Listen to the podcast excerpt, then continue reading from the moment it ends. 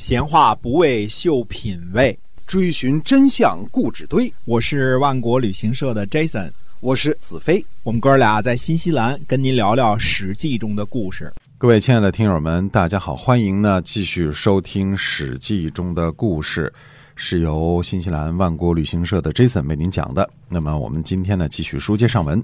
是的，《战国策》中有东周策和西周策两部分，可能是为了尊奉周天子的缘故，这两部分呢放在《战国策》的最前边，排序目录是最前边的。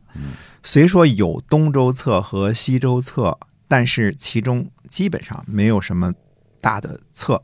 呃，两国呢最大的策就是防止被七大强国进一步蚕食周的土地，或者不要把周的九鼎给迁走，以及诸侯征伐的时候少交点军粮。嗯、还有东周和西周之间互掐的事儿。嗯、诸位说了，东周、西周都那么小了，还互撕呢？嗯，小归小，互撕还要继续。再小也是个公国，几十座城邑，好几万百姓呢，嗯是吧？微信群里还分好几派呢，对，互相掐是掐的不亦乐乎。嗯其中西周策里边最重要的一个人，可能就要算作周罪了。我们讲一讲周罪的事儿。有一次，秦王准备进攻西周国，周罪对秦王说呢：“为了国君您的国家考虑，不能进攻西周。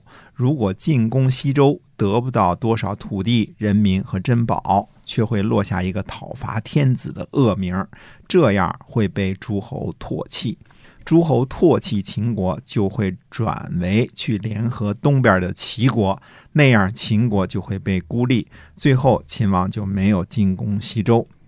《芈月传》里边编排呢，说秦武王进入成周，为了举九鼎，一一举身亡，这所谓的刚鼎绝膑，恐怕是没有的事儿。秦武王攻克益阳之后呢，派出力机带着一百乘车去了洛邑，但历史上并没有写秦武王是亲自自己去的。秦武王刚鼎绝膑的事情，很可能发生在咸阳。虽说秦武王的最大志向就是去洛邑看看九鼎，嗯估计到死也没见着。呃，这是闲篇儿啊。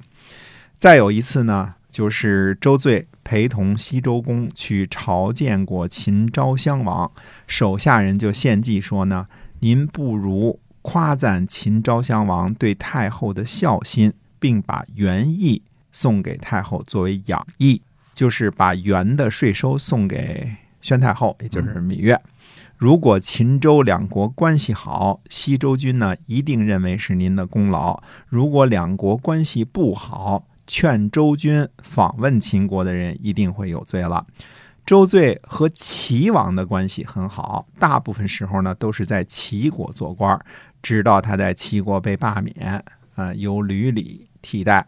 吕礼是秦国的将军，在秦国任五大夫。他和魏然不对付，等到魏然再次被启用的时候，魏然就准备杀了吕礼。公元前二百九十四年左右，吕礼逃跑去了魏国。也有人说呢，这可能就是秦国的一个苦肉计，就是假装让魏然准备杀了吕礼，而是把吕礼呢派到齐国去做一个奸细。这个我们两说的，嗯 后来再说啊。周醉是个国际性的人才，跟韩国和魏国的关系都不错。吕礼呢，最后去齐国的做官，正是出于周醉的推荐。没想到呢，后来吕礼在齐国做了官，却罢了周醉的官。周醉最初的时候对吕礼说呢，说您为什么不使秦国与齐国亲近呢？这样我们就可以让齐国给您官做，您可以让齐国尊奉秦国，这样就没有忧虑了。您如果让周在魏国与齐国共同尊奉秦国，那么诸侯就都可以在您的控制之下了。如此，您东可以得到齐国的重用，西可以得到秦国的尊重，齐秦两国联合，那您就能永远居于高位了。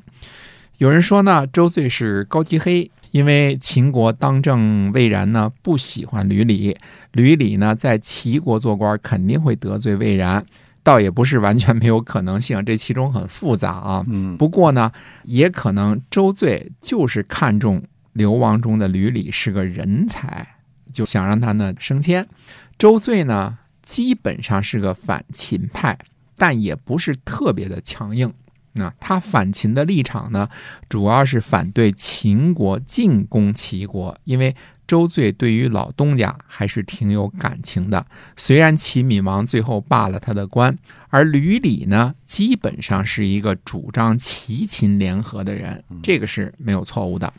苏厉呢对苏秦说：“您不如要齐王允许周罪割让齐国的土地与魏国结盟，赵国必定害怕齐魏结盟后呢联合攻赵，这样呢就会与齐国结盟，这样您就可以利用处于优势的齐国与强大的楚国对抗。”此事由于是您倡导，如果借助周罪之力，就能让齐国得以保全，不受侵伐，将归功于您；而割地的责难呢，却归罪于周罪。